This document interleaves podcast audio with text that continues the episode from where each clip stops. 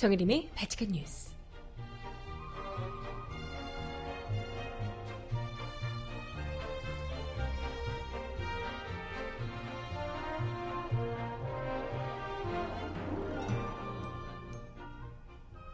여러분 안녕하세요. 바치칸 뉴스 정혜림입니다. 박근혜 대통령의 지지율이 사상 최저치를 기록했다 합니다. 뭐 이 정도면 거의 분노 수준으로 볼 수 있다라는 것이 전문가들의 의견인데요. 이렇게 수세에 몰렸을 때 정부 여당이 매번 꺼내드는 카드 다들 아시죠? 네네 그것도 나왔습니다. 대선을 1년여 앞둔 시점에 야권의 대선 주자인 문재인 전 대표를 향해 노골적으로 대놓고 간첩몰이까지 하고 있습니다. 어, 대박. 저기요, 그래서요, 최순실은요? 난 그게 궁금한데. 음악 듣고 와서 오늘 이야기 함께 나눠보겠습니다. 첫 곡, 이 노래로 준비했어요. 장마라는 곡인데요. 한동kun과 최효인 두 사람이 부른 노래 듣고 오겠습니다. 신청곡 있으신 분 주세요.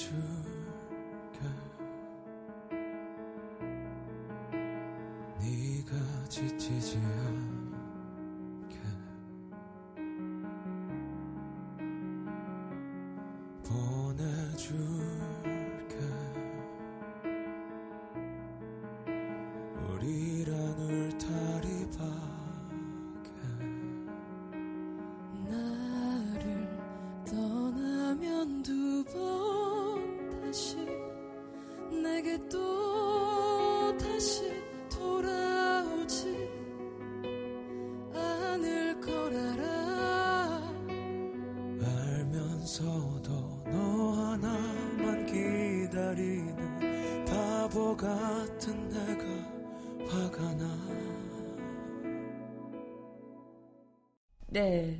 오늘 이야기 주말 동안 참 별별 어, 말도 안 되는 이야기들이 쏟아져서요. 참 어이없어 했는데 아마 많은 분들이 이 마찬가지 생각이셨을 듯 합니다. 지난 금요일에 제가 바티칸 뉴스 진행할 때요. 아무튼 최순실 씨 그리고 그 딸 이야기를 들으면서 한껏 분노를 했었습니다. 그리고 뭐 그 덕분일지 어쩔지. 박근혜 대통령의 지지율이 지금 뭐 역대 최저치를 기록하고 있다 이런. 근데 그래봤자 좀 높아요. 제가 생각하기엔 이것도 너무 높은 것 같은데. 박근혜 대통령의 국정 지지도가 지금 26% 포인트라고 합니다. 이것도 너무 많은 거 아닌가? 내가 생각할 때는? 10%도 안 돼야 정상 아닌가 싶은데 그래도 26%라고 합니다. 어, 14일 한국갤럽에 따르면요, 박 대통령의 지지율이 전주보다 3%포인트나 급락한 26%로 나타났다고 하고요. 이는 4주 연속 지지율이 하락한 것으로 2013년 2월 대통령 취임 이후에 최저치를 기록했다는 소식입니다. 잘 못하고 있다는 부정평가가 2%포인트 더 올라서 59%였고, 무응답이 14%였다고 합니다. 지역별로 보면 서울과 호남에서는 10%대, 서울은 18%였고요. 전주 대비 8%포인트가 떨어진 상황이고요. 광주 전라는 7%포인트가 떨어진 15%를 기록했습니다. 영남권인 부산, 울산, 경남, 부울경에서도 전주 대비 3%포인트가 하락해 27%가 기, 됐다고 합니다. 부울경에서도 27%예요. 하지만 박 대통령의 핵심 지역구인 대구 경북에서는 지지율이 더 올랐어요. 야, 대단한 지역이야, 진짜. 아니, 저 뭐 지역 비하를 하려는 건 아니고요. 어쨌건 지금 뭐 다른 지역들이 다 지금 떨어지고 있는 상황에서 그것도 지금 나오는 이야기들이 지금 뭐 비선 실세 뭐 이런 것 때문에 지금 난리도 아니잖아요. 웬만해서는 정말 정상적인 사고를 가지고서는 떨어질 법한 상황에서도 대구와 경북에서 전주 대비 5%포인트가 오른 44%를 기록했다고 합니다. 위기, 아니, 그 난리인데도 불구하고, 그죠? 그 난리인데도 불구하고 아직도 오히려 더 위기일 때 오히려 우리 대통령님을 우리가 지켜줘야 된다 뭐 이런 생각이신지. 네, 뭐 그렇다고 하네요. 연령대별로는 10대에서 40대까지는 10% 선마저 아슬아슬한 상황이라고 하네요. 19세에서 29세, 정말 이 젊은 층들은 12%, 12%, 30대는 11%, 40대는 11%라고 합니다. 그러니까 거의 뭐 10대에서 40대까지는 11% 수준인 거예요. 곧 11%, 10%도 거의 뭐 될 정도라는 거고요. 그리고 50대는 35%고요. 60대 이상이 55%를 기록했답니다. 60대 이상이 아, 역시나 여전히 공고한 박근혜 대통령의 지지율을 받쳐주는 분들이라고 하네요. 어, 하지만 60대는 지난주 61%에서 나름대로 지금 6%포인트나 떨어진 수치라는 거예요. 예, 이마저도. 네, 뭐 어찌됐건 여전히 박근혜 대통령을 받쳐주는 지지율은 50% 아니 50대 이상 50대 이상 50대도 35%니까 그도 좀 어렵고 60대 이상이라고 볼 수 있을 것 같습니다. 확연한 지지율을 네.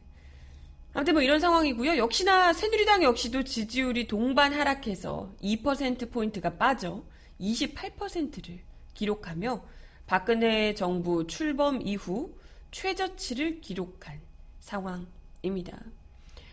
이 같은 대통령과 여당의 최저치 지지율과 관련해서 한국갤럽은 최순실 K스포츠 미르재단 의혹, 또 물대포 피해자 백남기 사, 사망과 사임 논란, 뭐 그리고 또 뭐 국정감사 등등 해서 정부 여당의 부정적인 여러 가지 사안들이 복합적으로 누적돼 나타난 결과로 보인다라고 분석하고 있습니다.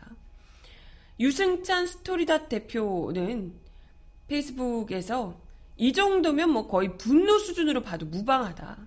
콘크리트 지지율 붕괴 현상이 뚜렷하게 드러난다며 최순실, 우병우 등 권력 실세들의 갖가지 의혹과 실성한 사람들처럼 헤매고 있는 새누리당 지도부의 리더십 몰락이 반영돼 있어 이 같은 추세는 한동안 이어질 것으로 보인다라고 최하 지지율을 지적했습니다. 어, 현재 상태에서 정치 리더십의 제일 요소는 대중의 분노에 대한 공감일 것이다. 박근혜 정부의 퇴다, 퇴행이 도를 넘었다고 판단하는 국민이 많아진 것 같다라고 덧붙이기도 했습니다. 이번 조사는 11일에서 13일까지 전국 남녀 유권자 1,026명을 대상으로 휴대전화 이미 걸기 방식으로 진행됐다고 하는데요. 네, 뭐 여론조사는 일단은 지금 13일까지였기 때문에 아직까지 지금 새누리당의 이런 뭐 북풍몰이가 반영되지 않은 상황입니다. 글쎄 이 북풍몰이가 반영이 되면 60대 이상의 지지율 또는 이제 뭐 대구 경북 쪽 지지율은 조금 더 높아지지 않을까 이런 생각이 드는데 그래서 젊은 층들이 이런 얘기에 뭐 혹하진 않을 것 같고 젊은 층들 아까 보셨죠? 20대 12%, 30대 11%, 40대 11%. 이 지지율이 오히려 더 떨어지지 않을까 이런 생각이 듭니다. 지금 나오고 있는 이야기는 거의 진짜 무슨 데칼코마니 같아요. 예전에 어떻게 보면 박근혜 정부 출범하자마자 가장 큰 시련이었던 이 국정원 대선 개입건 관련해서 갑자기 기억이 안 나네. 국정원 대선 개입 때 나왔던 거죠. 그 NLL 사태요. 그때 NLL 건 갑자기 꺼내들었던 이게 갑자기 왜 나오는 건지 자기들이 그것도 국가 기밀을 대놓고 국정원이 직접 까고 국회의원이 직접 까고 국가 기밀을 깠는데도 전혀 아무런 문제 없이 마치 이게 야권에서 누가 공개를 했다면 정말 큰 문제가 됐을 텐데 이건 군사 기밀을 아무렇지도 않게 그냥 막 이렇게 꺼내들고 막 했던 거 기억하실 겁니다. 근데 이번에도 똑같이 지금 전 참여정부 시절에 있었던 내용을 참여정부 있었던 참여정부 시절에 있었던 이야기를 꺼내들어서 그때 어쨌건 김대중 정부와 이제 노무현 정부에서 대북 정책들을 상당히 유화적으로 대화와 타협을 통해서 14선언 등을 찬찬히 이렇게 짚어가면서 최대한 대화와 타협을 하면서 이끌어가려고 좀 화해 분위기로 가기 위해서 굉장히 노력을 많이 했던 정부였습니다. 그렇기 때문에 남북 관계 갈등이나 위험 요소가 지금처럼 전쟁이 일어날 것처럼 굴거나 뭐 이런 일이 없었죠. 전쟁이 날 거라고는 뭐 생각조차 하지 않았었고요, 우리가. 근데 어 그때 있었던 대북 정책들과 관련해서 어떻게 보면 지금 현재 더불어민주당의 유력 대선 주자인 문재인 전 대표가 일종의 이제 참여정부에서 그 핵심 인물 중에 한 분이었잖아요. 그렇기 때문에 참여정부 시절에 이런 대북 정책들을 코를 꿰어서 그게 코 꿰일 일인가? 사실 어 뭐뭐 뭐 다른 건 모르겠고요. 실질적으로 우리가 이렇게 놓고 봤을 때 그 정책들이 어느 것이 옳았나 봤을 때 이명박 정부 특히 박근혜 정부 들어서 국민들을 정말 불안에 떨게 만들고 대북 관계에서 전쟁 위협이 높아지는 때가 지금 어느 때냐는 거예요. 국민들에게 지금 어떤 게 더 좋은데요? 참여정부 시절에 김대중 정부 시절에 우리가 전쟁을 걱정하며 불안에 떨었나요? 우리 국민들이? 지금 어쨌건 뭐 개성공단 지금 난리가 났고요. 거기 있었던 우리 기업들이 거의 지금 뭐 줄도산 상황입니다. 국민들을 정령 힘들게 만들고 전쟁 위기에 벌벌 떨게 만들고 사실 이게 명백히 드러나 있는 거잖아요. 이런 상황에서 무슨 참여정부 시절에 있었던 대북 정책들이 뭘 지적을 할 게 있는지를 모르겠지만 보고 배워야 되는 게 아닌가 이런 생각이 드는데 근데 이때 있었던 그것도 그때 당시에 있었던 어, 외교부 장관이셨던 분의 글을 책을 그걸 이때까지 그 책을 가만히 있다가 왜 이제 이 상황에 꺼내 들었는가 하는 타이밍 문제도 굉장히 불손하지만요. 어찌되건 갑자기 그걸 없었던 일도 아닌데 이제 와서 꺼내 들어서 더불어민주당 그것도 유력 대선 주자로 나서고 있는 문재인 전 대표를 거의 간첩으로 몰다시피 하고 있습니다. 이 종료 이 발언 자체가요 굉장히 어, 지나치게 노골적이고 좀 천박한 수준이어서 아니 아무리 그래도 이렇게 그것도 전 대표였던 사람이고 참여정부에서 혁혁한 이 또 공을 세웠던 인물이잖아요. 정부 인사잖아요. 이렇단 말은 참여정부 자체를 아예 간첩이다? 이렇게 이야기를 하는 것과 진배 없고 정부를 간첩이다라고 얘기할 수 있는 게 이게 가능한 상상인가요? 정부가 어떻게 간첩이 될 수 있어? 정부인데 국가 권력인데 이거 말이 안 되는 거잖아요. 국가 권력이 무슨 간첩이다? 이런 말 자체가 통용이 되지 않는 것이고 그렇게 이야기를 이 정부를 전직 정부를 뭐 종북몰이 하는 것 자체가 이 발상 자체가 이건 굉장히 그것만으로도 불손한 것이고 그 정부를 탄생시킨 국민들 대다수를 간첩몰이 하는 것과 진배 없다라고밖에 볼 수 없기 때문에 이런 위험한 말도 안 되는 이 발상을 하고 있는 이런 주장을 하고 있는 인물 자체가 이건 심각하게 위험불손한 사상을 품고 있는 사람이 아닌가. 그 스스로 자체가. 이렇게 묻지 않을 수가 없습니다. 지금 뭐 이정현 대표를 비롯해서 지금 새누리당 지도부가 주말 내내 거의 총공격에 나선 상황이에요. 새누리당 대표인 이정현 대표는 아예 뭐 북한과 내통한 것이라고. 아니 무슨 북한과 내통을 어떻게 아니 그렇게 따지면 지금 야권에서 또 그런 이야기 나오고 있는데요. 아니 그렇게 따지면 내통을 한 정도가 아니라 직접 가서 만나고 그 회의록 자체가 다 비공개고 뭐 무슨 얘기를 하는지 절대 알 수가 없는. 아니 박근혜 대통령 직접 가셔가지고 김정일 당시 국방위원장을 만난 거잖아요 비밀리에. 만나서 직접 사진도 다 남아 있고 이런데. 내통한 거 아니고 아예 직접 가서 그렇게 만나신 분의 대화록은 안 까시나? 네. 그런 얘기 나오고 있는 거잖아요. 이게 무슨 내통이냐. 말 같지도 않은 얘기다. 근데 이런 이야기를 지금 해명을 하고 해야 되는 것 자체가 이 상황에서 그것도 대선 1년여 앞둔 상황에 그것도 아까 이야기 드렸지만 중요한 포인트는 이거예요. 역대 최저치의 지지율 새누리당과 박근혜 대통령 역대 최저치의 지지율이 지금 이어지고 있고 점점 더 내려가고 있고 거기다가 최순, 최순실 사태는 이건 뭐 덮을래야 덮을 수가 없는 계속해서 의혹들이 뭐 의혹이 아니라 뭐 거의 사실 수준으로 쏟아지고 있고 이런 상황에서 새로 뭔가 터질 기미가 안 보이니까 옛날에 있었던 거 또 끄집어내서 이제는 이런 거 아니야 정도로는 안 먹히는 거죠. 그러니까 너 간첩하냐? 라고 전직 대선 후보였고 또 차기 대선 후보로 꼽히고 있는 인물을 과감하게 북한과 내통했다라는 발언까지. 이 정도면 거의 무고죄로 잡혀가셔야 되는 것 아닌가. 이런 생각이 드는데요. 그만큼 새누리당이 지금 굉장히 안 달라 있다는 거예요. 뭐 때문에? 당연히 지금 지지율 보세요. 안 달, 안 나는 게 이상하죠. 이건 뭐 말 같지도 않은, 당연히 뭐 말 같지도 않은 얘기고요. 문재인 전 대표도 이건 뭐 사실관계 자체가 잘못되어 있는 주장이다. 새누리당의 주장 자체가. 오히려 당시 참여정부의 이런 결정에 대해서 당시 그때 국정원조차도 이 의견에 동의를 했었다는 거잖아요. 국정원이 어떤 국정원인데 있잖아요. 계속 반기를 들었던 그런 국정원이 동의를 했고 국정원에도 물어보고 했다는 거예요. 그런 상황에서도 어떻게든지 문재인 대표와 야권을 아니 뭐 종북몰이를 하고 이 문제가 아니고요. 종북몰이가 중요한 포인트가 아니에요. 최순실을 덮어야 되니까.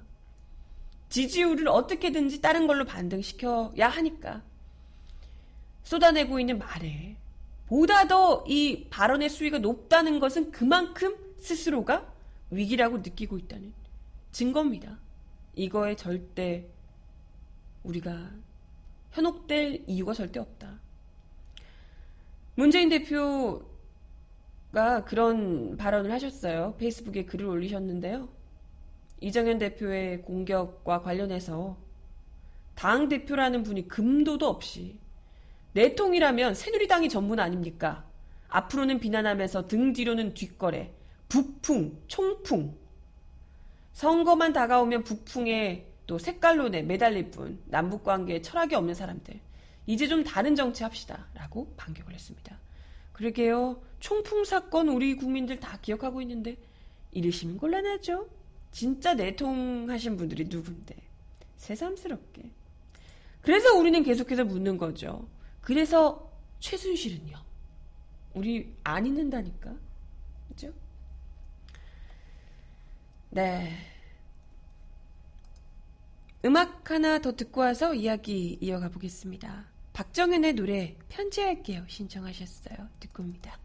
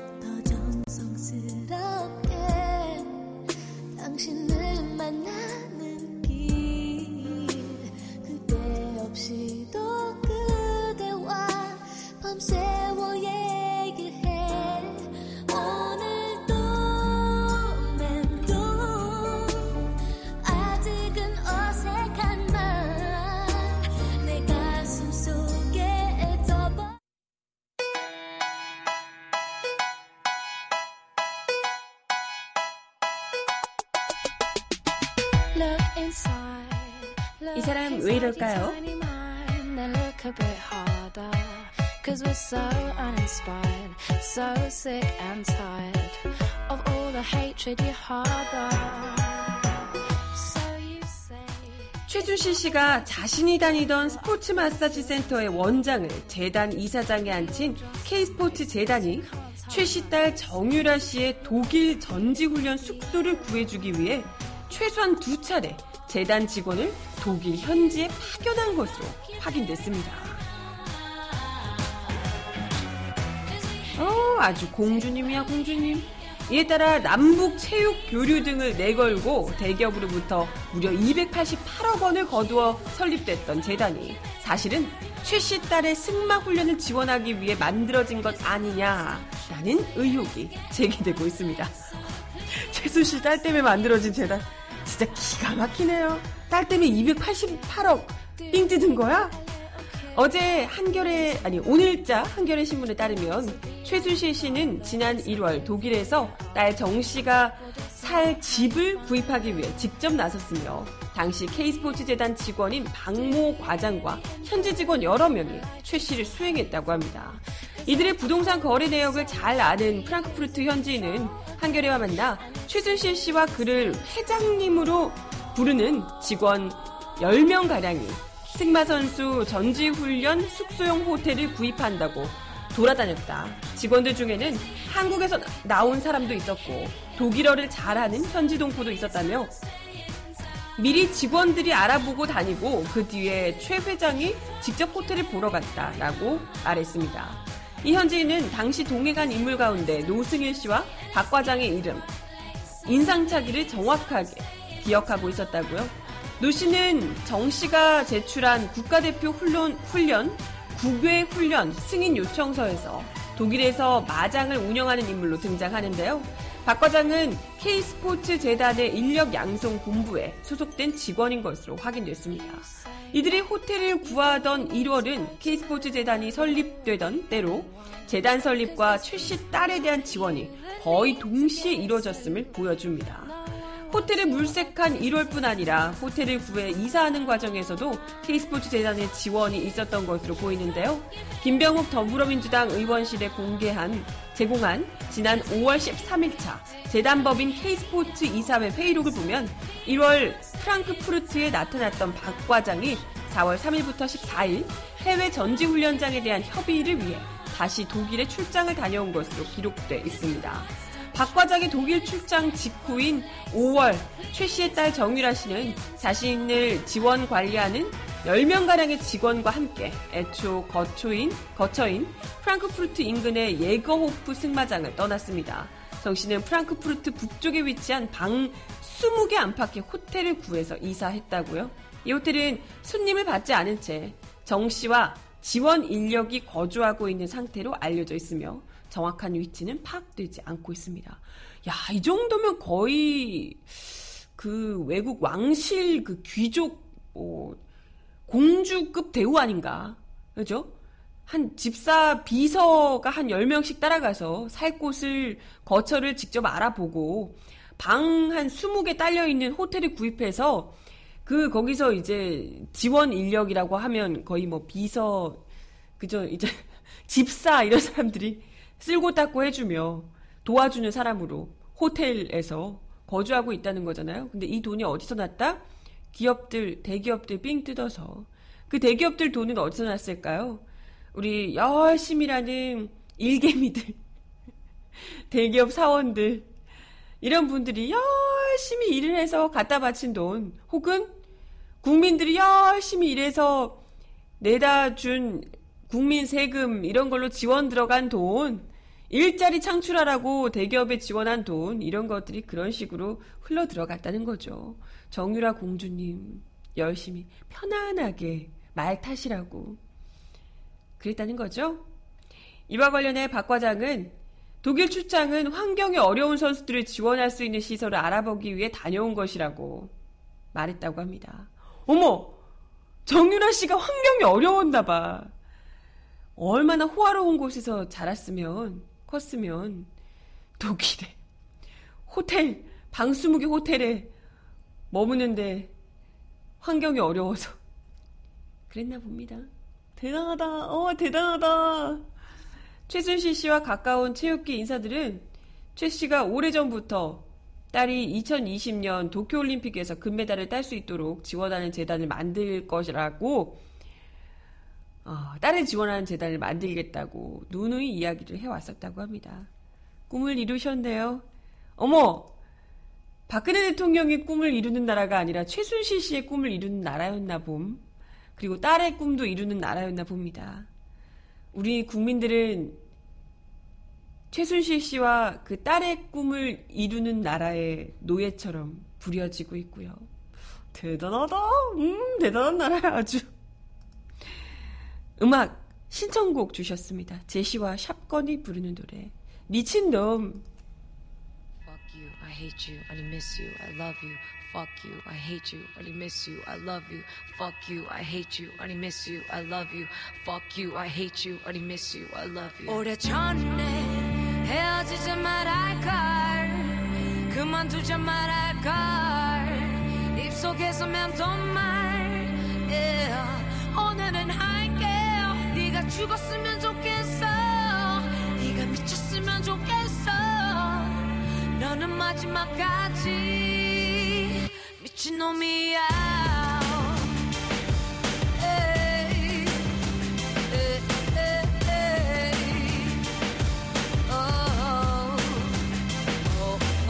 제중 전화 몇십 통 어디서 뭐해? 개쓰레기 새끼 미친놈이라면 안 변했대 맞네 네 습관 목소리 성격 모든 게 이제 내가 기피하는 스타일들이 됐네 아까워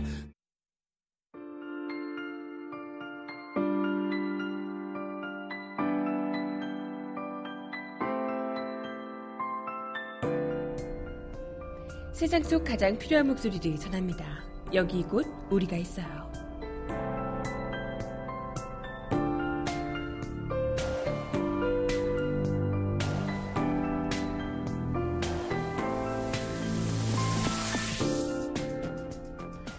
비선 실세로 의혹을 받고 있는 최순실 씨의 딸 정유라 씨에게 입시 평가에서 각종 특혜를 제공했다는 의혹을 받고 있는 이화여대 교수들이 19일 총장의 해임을 촉구하는 이화 교수들의 집회 및 시위를 벌입니다. 이화여대 교수협의회는 어제 도저히 그 끝을 짐작할 수 없는 이화의 추락의 핵심에는 말할 것도 없이 최경희 총장의 독단과 불통, 재단의 무능과 무책임이 자리하고 있다며 19일 오후 최경희 총장의 해임을 촉구하는 이화 교수들의 집회와 시위를 연다고 밝혔습니다. 교수들이 총장 해임을 촉구하며 직접 시위에 나서는 것은 이대 130년 역사상 처음이라고 하네요. 교협은 사태의 본질을 이해하지 못하고 버티기로 일관하는 총장으로 인해 이화인들 모두의 자존심이 짓밟히고 이화의 앞날을 담보하기 어려운 지경이라며 교수들이 보다 적극적인 행동으로 결의를 보여줄 때가 왔다고 강조했습니다. 교수들은 19일 집회를 시작으로 릴레이 1인 시위를 이어갈 예정이며 다음 달 3일에는 교수, 학생, 동문이 함께하는 대규모 시위도 계획되어 있습니다. 현재까지 190여 명의 교수들이 실명과 비실명으로 총장 해임 요구안에 서명한 상황이라고 하는데요. 평생교육 단과대인 미래라이프대 사업 추진과 학내 경찰력 투입 등으로 사회적 논란을 일으킨 이대는 정 씨에 대한 특혜 입학 의혹까지 터지면서 갈등이 고조되고 있습니다. 국회 교육문화체육관광위원회 소속 더불어민주당 김병욱 의원이 이대로부터 제출받아 공개한 자료에 따르면 이대는 어머니 최순실 씨의 훈련을 최순실 씨의 훈련을 열심히 하고 있다라는 면담만으로 정 씨의 출석을 인정한 바 있고 과제물 제출 시한을 넘긴 데다 인터넷에서 짜깁기하고 맞춤법까지 틀린 조악한 수준의 과제 학점을 부여하기도 했습니다. 논란이 이어지자 학교 측은 오늘 교수와 학생들을 대상으로 특혜 의혹에 대한 설명회를 개최할 예정이라고 하는데요. 그게 설명이 될려나 모르겠습니다. 그냥 나와 있는 것만 봐도 절대 납득이 되지 않을 것 같은데 어떻게 설명을 하실까? 어떤 변명이 나올까? 기대가 되네요. 이 대학교 본부는 오늘 학내 ECC 이삼봉홀에서 교수, 교직원, 학부, 대학원 재학생, 대학원 재적생 등을 대상으로 정 씨를 둘러싼 의혹에 대해 질의응답하는 자리를 가질 예정이라고 합니다. 하지만 언론에는 공개되지 않을 예정이라고 하네요. 과연 어떤 변명들이 쏟아져서 더더욱이 학생들을 그리고 국민들을 분노케 할지 지켜보죠. 벤의 노래입니다. 안 괜찮아 듣고 옵니다.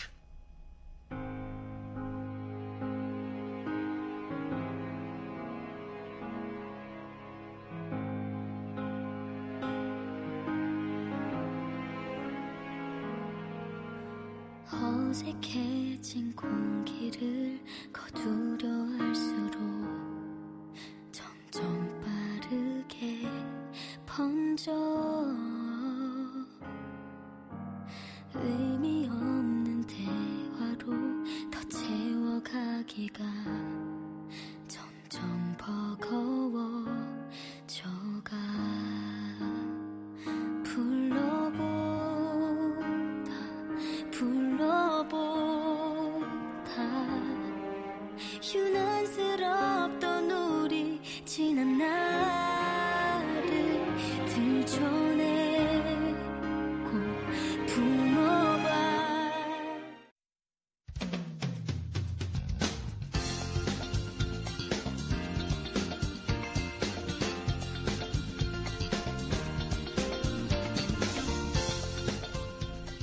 정하나의 바칙한 브리핑.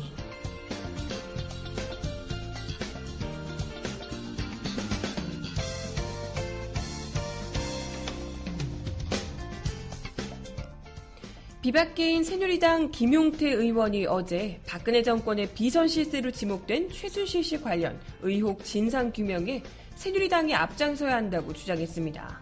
김 의원은 자신의 페이스북에 글을 올려 최순실이라는 사람이 누구인데 나라를 불통과 불신의 아수라장이 되게 해놓고 정작 당사자는 말 한마디 없는가? 아니 어디에 있는지조차 모르는 것인가? 라며 새누리당은 집권당으로서 면모를 다시 회복해 작금 정부 혼란의 단초가 된 최 씨를 둘러싼 진상규명에 적극 나서야 한다고 밝혔습니다. 그는 명문사학 이대 교수들이 총장 사퇴를 촉구하고 개발시대의 겨- 성장의 견인차였던 정경련이 해체 위기에 봉착하고 집권당은 진상도 모르는 채 일면식도 없는 최순실 씨의 국감적인 채택을 막기 위해 국회 일정에 막대한 지장을 감수하고 있다라며 어찌 나라의 채모가 설 것이며 집권당에 대한 국민의 원성이 하늘을 찌른들 누구를 탓하겠는가라고 한탄했습니다. 이어 젊은이들이 나라를 원망하는 것을 넘어 결혼과 연애를 포기하고 나라를 등지겠다고 하는 판에 도대체 우리 정치하는 자들은 무엇을 하고 있는가? 집권당이라는 우리 당은 정녕 국민의 목소리에 귀는 기울이고 있는 것인가? 라고 얘기했습니다. 김 의원은 진실이 땅에 묻힌 들 없어지겠는가? 최순실 씨는 국민 앞에 나서 자신에게 씌워진 참담한 의혹에 대해 낱낱이 진상을 밝혀야 한다라고 강조했습니다. 하지만 그게 새누리당 집권 세력들에게 당 대표를 비롯한 집권 세력들에게 들리지는 않을 듯 보이는데요. 어찌될까 모르겠네요. 다음 소식입니다. 정의당 심상정 상임대표는 정경련 해산 촉구 결의안을 대표 발의한다고 밝혔습니다. 심 대표는 이날 국회에서 기자회견을 열고 미르 K스포츠 재단 의혹을 언급하며 정경련은 정경유착의 망령을 되살려냈다. 기업의 팔을 비틀어 정권이 할당한 돈을 걷었다며 정경련이 민주주의와 시장경제 발전의 걸림돌에 불과하다는 사실을 똑똑히 확인시켜줬다라고 배경을 설명했습니다. 결의안에는 정경련의 잦은 해산을 촉구하고 정부를 향해서는 정경련에 가입된 공공기관 탈퇴와 정책협의 중단 및 위탈법 행위 조사, 정경련 법인 등록 취소 등을 요구하는 내용이 포함됐습니다. 총 73명의 국회의원이 참여한 공동 발의 명단에는 새누리당에서도 아까 말씀드린 김용태 의원이 이름을 올렸다고요. 심상정 대표는 회견 직후 기자들과 만나 새누리당 의원들 가운데서도 저에게 문자도 보내오고 발의에 참여하진 않지만 본회의에 상정되면 찬성 표결하겠다는 의견을 밝힌 분들도 많다며 김용태 의원은 직접 도장을 찍어 자발적으로 보내준 것이라고 이야기하기도 했습니다. 심 대표는 제가 야삼당 공조를 제안해놓은 상황이기 때문에 더불어민주당과 국민의당이 자체적으로 정경련 해상과 관련된 입장을 정리할 수 있도록 존중하겠다며 다른 의원들도 대세를 함께 읽고 있다고 존중했습니다.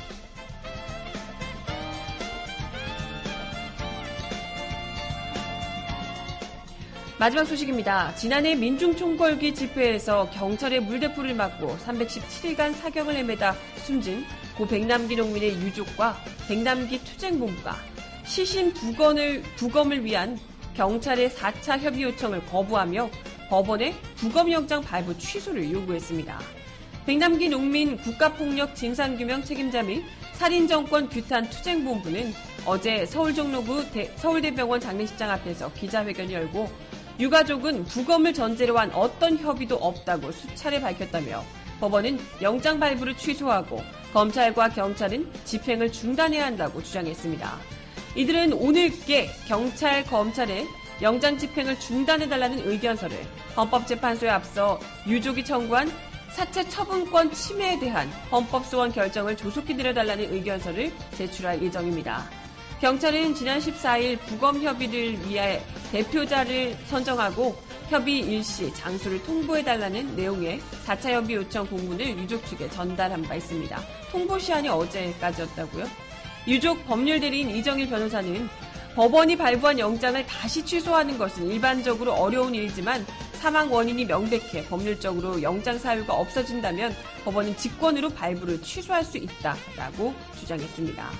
한편 백 씨의 딸 백도라지 씨는 강신면 정 경찰청장을 고발한 지 1년이 지났지만 검찰은 소환 조사조차 하지 않았다며 검찰 수사의 공정성을 기대하기 어려운 상황에서 특검 도입을 호소할 수밖에 없다라고 말하기도 했습니다.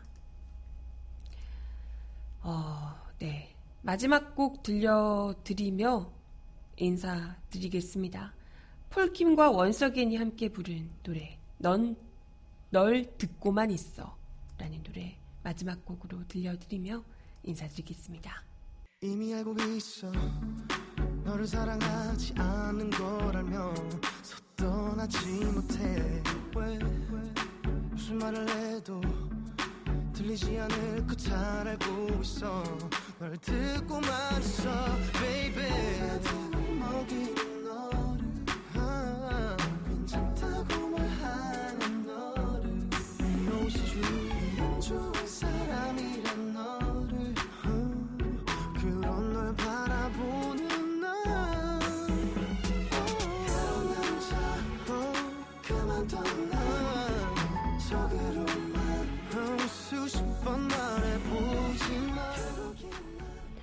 네, 오늘도 발칙한 뉴스 함께 해주셔서 감사합니다. 월요일 아침 피곤하실 텐데 힘내시고요. 저는 내일 10시에 다시 올게요. 여러분 좋은 하루 보내세요.